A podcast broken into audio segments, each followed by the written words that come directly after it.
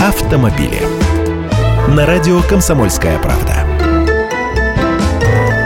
Здравствуйте, я Андрей Гречаник. Подушки безопасности оказались запрограммированными на внезапный взрыв. Вы ей доверяете, считаете, что она буквально спит и видит, как бы сработать в самый нужный момент и вас спасти, а она норовит сама по себе устроить пиротехническое шоу прямо у вас перед глазами и разбить вам лицо. Самый масштабный отзыв на рынке потребительских продуктов за всю историю коснулся именно автомобильных подушек безопасности. Бракованные СРС от компании Takata стали причиной отзыва 30 23 миллионов 800 тысяч автомобилей по всему свету. Сервисная компания коснется марок Toyota, Honda, Nissan, Subaru, BMW, Chrysler, брендов концерна General Motors и так далее. Например, Ford принял решение отозвать в США около миллиона автомобилей. Компания по отзыву коснется спорткаров Mustang 2005-2014 годов выпуска и спорткаров GT 2005-2006 годов. И Россия это касается недавно из-за схожей проблемы компания Subaru Subaru объявляла об отзыве